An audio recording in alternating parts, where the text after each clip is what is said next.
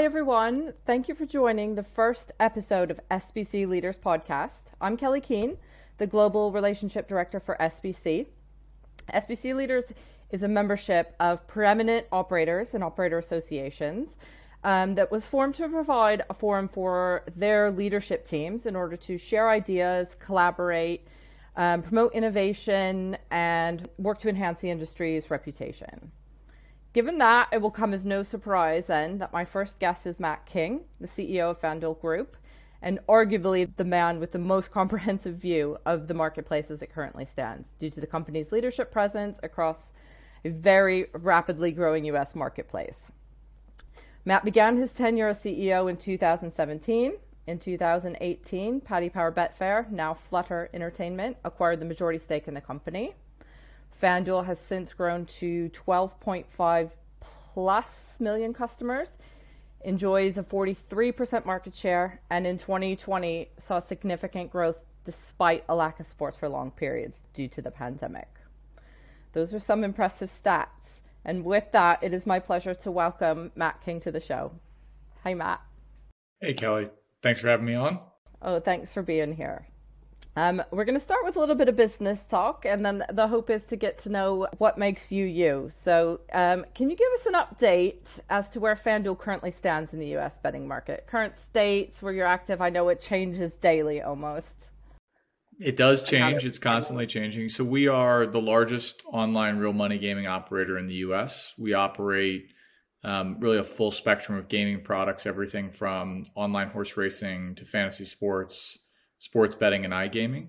Um, we are each product's in a number of different states. So we have something going on in every state. Um, some states it's free to play only. Um, our sports book, which is obviously kind of one of the big growth drivers of the business is currently operational in 10 states. Um, we have online gaming in three, and then um, horse racing in a little over 30, and then fantasy in a little over 40. Wow.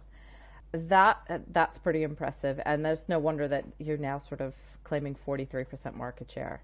I'm going to ask a PASPA question. Um, as it sort of recedes far into the rearview mirror, can you tell us a little bit about what that journey's been like for you, for FanDuel Group? And since its repeal, is everything growing in line with expectations? I remember sort of back in 2014 and 15 when there was all these expectations, and we're kind of in the middle of it now. Yeah, no, I would say growth has far exceeded expectations. Um, you know, if you think about a lot of the way that those estimates kind of pre-PASPA come up was kind of trying to triangulate how big an illegal market was. And the reality is, I think a lot of those estimates were understated in terms of how big the illegal market was. And then I think the second thing you've seen is that product innovations have helped drive adoption amongst kind of people that weren't active in the illegal market, what we would call sideline spectators as a kind of consumer mm-hmm. cohort. Um, and so we've been able to bring in new people that were sports fans before, but bring them into betting as a way to enhance the sporting experience. And and what sort of product innovation do you think was most effective in that? In the early days of any market, the biggest product innovations are the basic stuff, right? How do you make it easy to sign up for an account, easy to find your first bet, easy to understand what's going to happen, um, and really educating customers. And so some of the innovations were not sexy, um, but they were really important in terms of making it a good first time experience. And then as you've gotten people in there, you know, one of the product enhancements that we're most proud of is our same game parlay product, which is kind of the mm. ultimate sports fan's dream of I can now put together a bet that says I think there's five things that are all going to happen in this game and let me see what the odds of all five things happening would be and obviously it's much more of a entertainment product but it's something that we've seen a lot of users gravitate to yeah do you think these product innovations are building stronger sports fans? I do. If you look at the through line of everything that we do, we effectively make sports more exciting for people. Our products are a way for sports fans to engage in sports the way that they've become accustomed to engaging in other digital products, right? So if you think about the growth of just video gaming in general, like people want to engage. If you think about the growth of uh, social media, a lot of that's around personalization and engagement. And so, really, what we're doing is delivering products that help sports, frankly, come into the 21st century relative to yeah. you know, where they might otherwise be is it just a static kind of content consumption experience yeah my my first ever job was in horse racing so i can sort of uh, speak to how far it's come in how very little time. I think that's uh, true of a lot of things these days. One covid question that's it. And then, and then we'll move on. Um, obviously the impact of covid has focused attention on mobile and the potential to help fill some of the state coffers, right?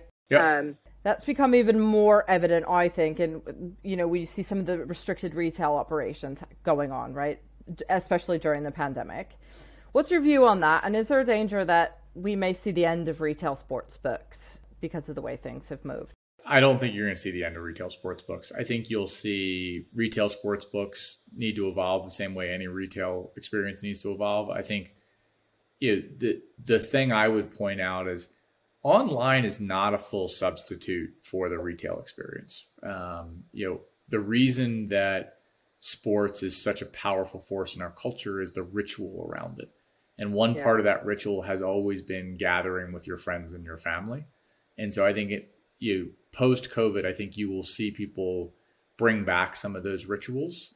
And that means that you, they will go back to retail sports books um, which I think, frankly, gives us a leg up relative to, you know, if you were just a department store or another retail location where the, I would argue that the online shopping experience is a much better substitute good um, than online sports betting is for people that want that retail experience. Because you get, we can clearly deliver a great sports betting product experience, but we can't deliver the entire kind of social experience that a lot of people are looking for when they go to a retail sports book. And candidly, a lot of our users do both, right? They like to bet, you know, on the app during the week, but on the weekends, their ideal day is to go to the sports book and hang out with their friends.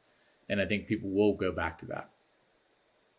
Great, thank you for that. Yeah, let's hope. Maybe more more will come back. You know, given how long they have to stay away at the moment there was there was an article i think i mentioned it earlier there was an article in forbes where we were talking about the super bowl pretty recently and um, I was I was really interested to read that you said something that it's not important if if you made money as a betting event, right? If the Super Bowl made money as a betting event, and some might say that's somewhat counterintuitive uh, philosophy for the CEO of the biggest uh, sports book in the U.S., especially one with a financial background such as yours. So how how would you sort of comment on that?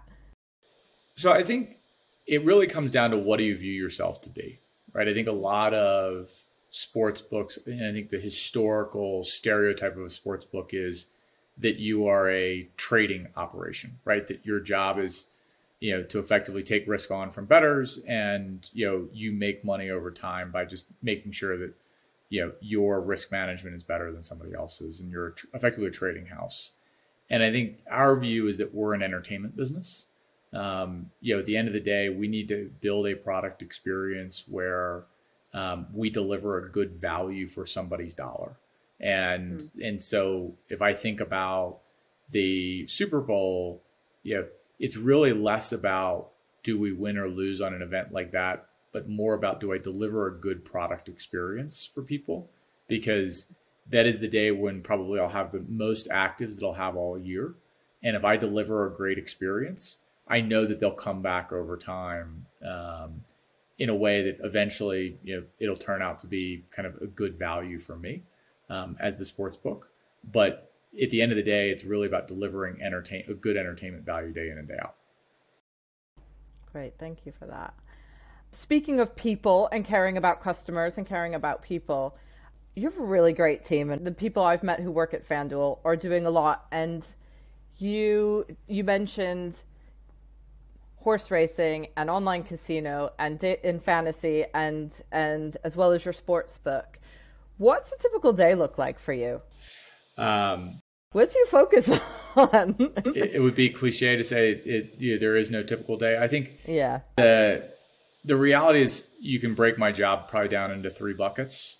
You know, one is um, the day to day operations of the business, which is you know we have a great team and so, really, my role in kind of day to day operational discussions is helping make sure that in we're also focused on building a great long-term business while we're executing in the short term. So that would be bucket one. Bucket two would be product and technology.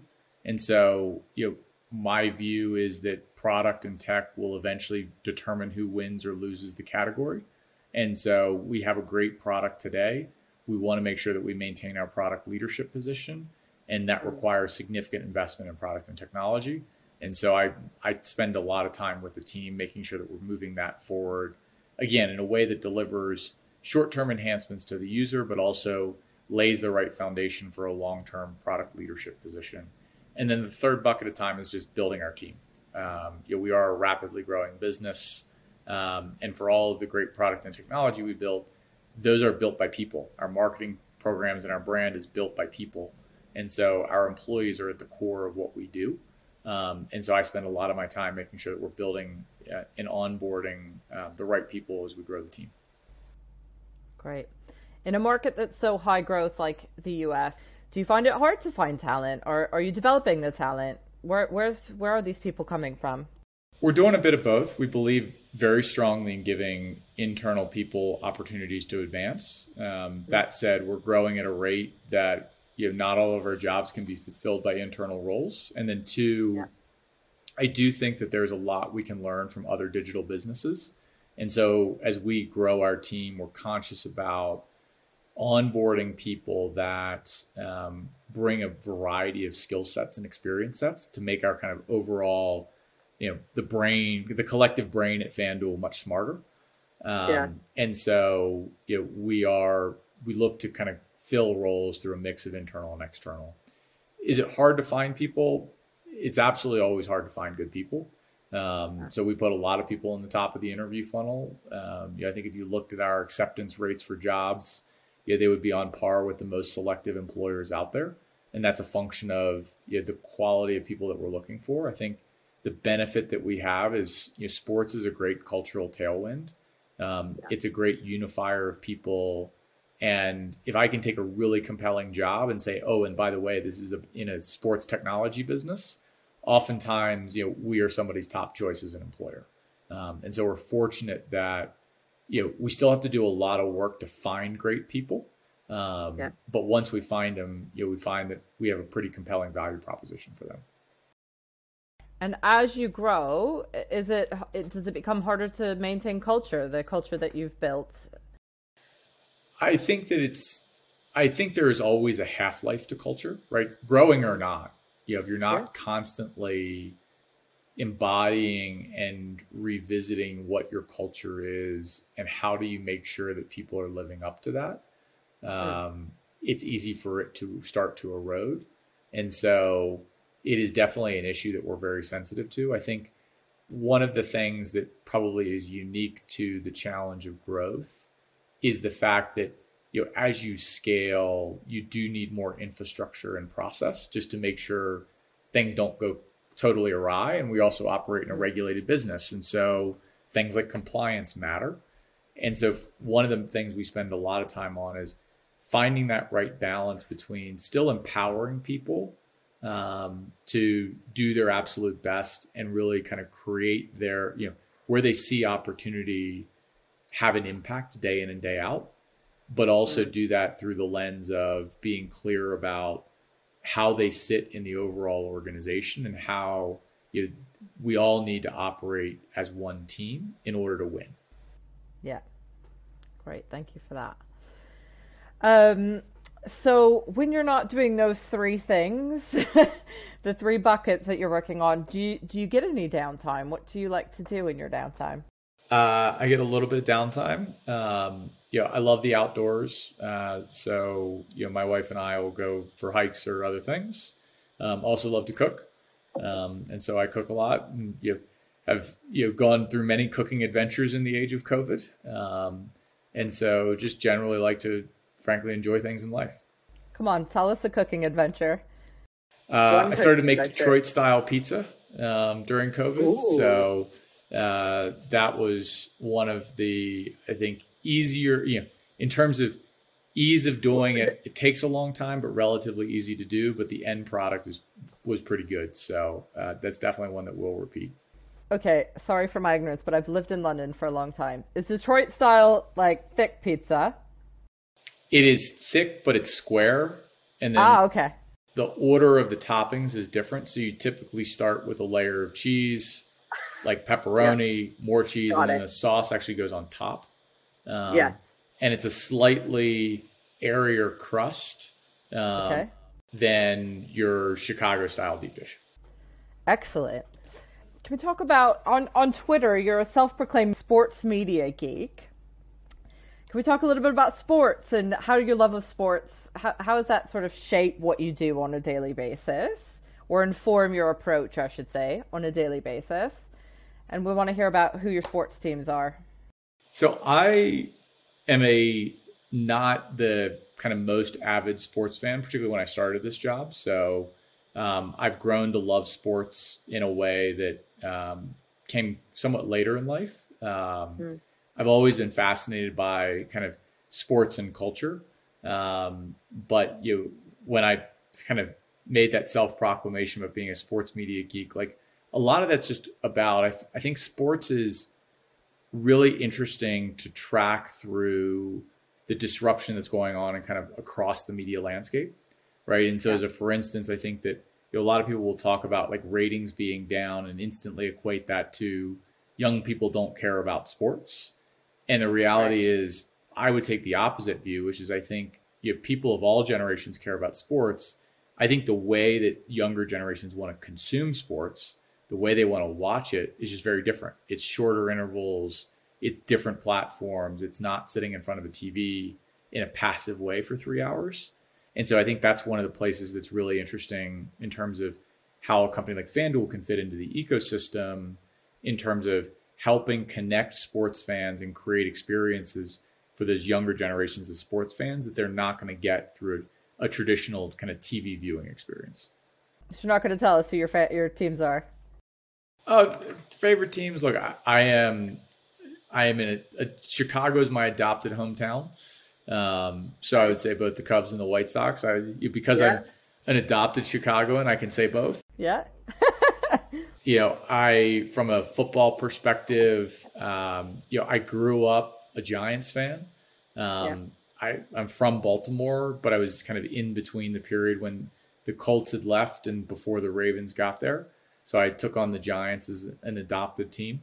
Um, right. yeah, but generally, yeah, I think there's so many interesting stories in sports. You know, whether it's what's going on with like the Nets now um, in basketball, you know, or any number of other kind of stories that are out there. It's just it's a really interesting time to be kind of a, sports fan. I agree. I agree. If we stick on the sort of sports teams and fans uh, topic, you just announced together with the Washington football team, uh, you'll be making a one million contribution to the United Negro College Fund Can you tell us more about that? Sure. Um, we take very seriously being a kind of leading local citizen. Um, and we also take very seriously, you know, how do we use sports to create opportunity for people of all backgrounds?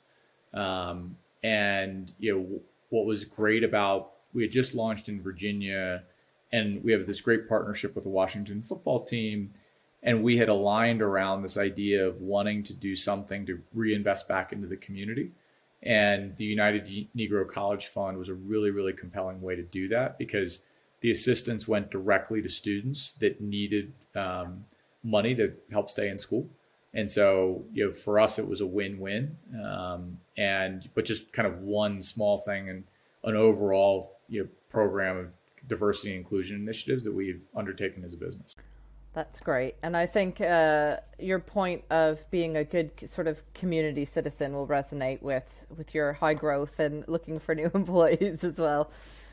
Um, that's great to hear. With DraftKings having successfully listed and the score going live on NASDAQ, how do you feel about a similar route being taken from FanDuel? And is there market appetite for an IPO? You should ask others if there's market appetite. I think from our perspective, it's still the early innings. What we're focused yeah. on is just growing the business. And we know that you know if we build you know the best business that we can and continue to defend our leadership position, that we'll be in good stead for many years to come. I want to ask one more question about some of the deals that you have going on, and then we'll wrap it up. But um, sort of in the past couple of months, DC United, Washington football team, some deals with Turner Sports, Charles Barkley, Detroit Pistons, and on the horse racing side in Fairmount Park. How excited are you about these sort of new and interesting growing opportunities, and are we going to see more of them? You'll absolutely see more. I mean, I'm incredibly excited about the quality of partner that we have. You know, if you look at everything from you know our presence in the Meadowlands and creating the biggest sports book in the world to things like Turner, you know, we've done partnerships that really do usually serve kind of multiple purposes. One is enhance the fan experience. Um, mm-hmm. So a deal like the Meadowlands or a deal like Fairmount Park allows us to partner with a physical location where we can use retail to bring our brand to life um, and create a better experience. If similarly, a deal like Turner, you know, helps integrate us into the in a very organic way into the broader sports experience. Mm. And so, you know, we will continue to look for partnerships that allow us to enhance our brand, enhance the fan experience, and deliver continue to deliver a differentiated product to our users. Um, and so you'll absolutely see more of them. And just before we wrap up, what's the next page in the story of FanDuel, or, or what are we in for next? Yeah, I think what you're going to see is obviously continued expansion of the business. I think you're you're very much at a tipping point in the U.S. in terms of states turning on um, another legislative cycle or two, and I think you'll see a continued expansion of the total addressable market. Um, and so you'll see that scaling as a key theme. Um, I think once you get to a point where 50% of the population has access to sports betting, I think you'll see a tipping point in terms of the media integrations and other things that are available. Um, and then from a product perspective, we have a very robust roadmap of you know innovation for the next two or three years that we're super excited about and so we'll look to continue to set the pace on product you know for the industry well we'll all be watching thank you for sharing all that with us matt. That is the end of our podcast so i will say what a pleasure it was to have you on matt. Thank you so much for being so candid with us and sharing. Thank you for having um, me on. You're welcome. You're welcome. Thanks a lot. This has been the first episode of SBC Leaders Podcast, where we get to know the leaders behind the industry's biggest brands. I'm Kelly Kehn, Global Relationship Director for SBC, and you can catch us on gamblingtv.com, subscribe on our YouTube channel, or find us on Spotify, Apple Podcasts, or your favorite podcast site. Thanks for watching.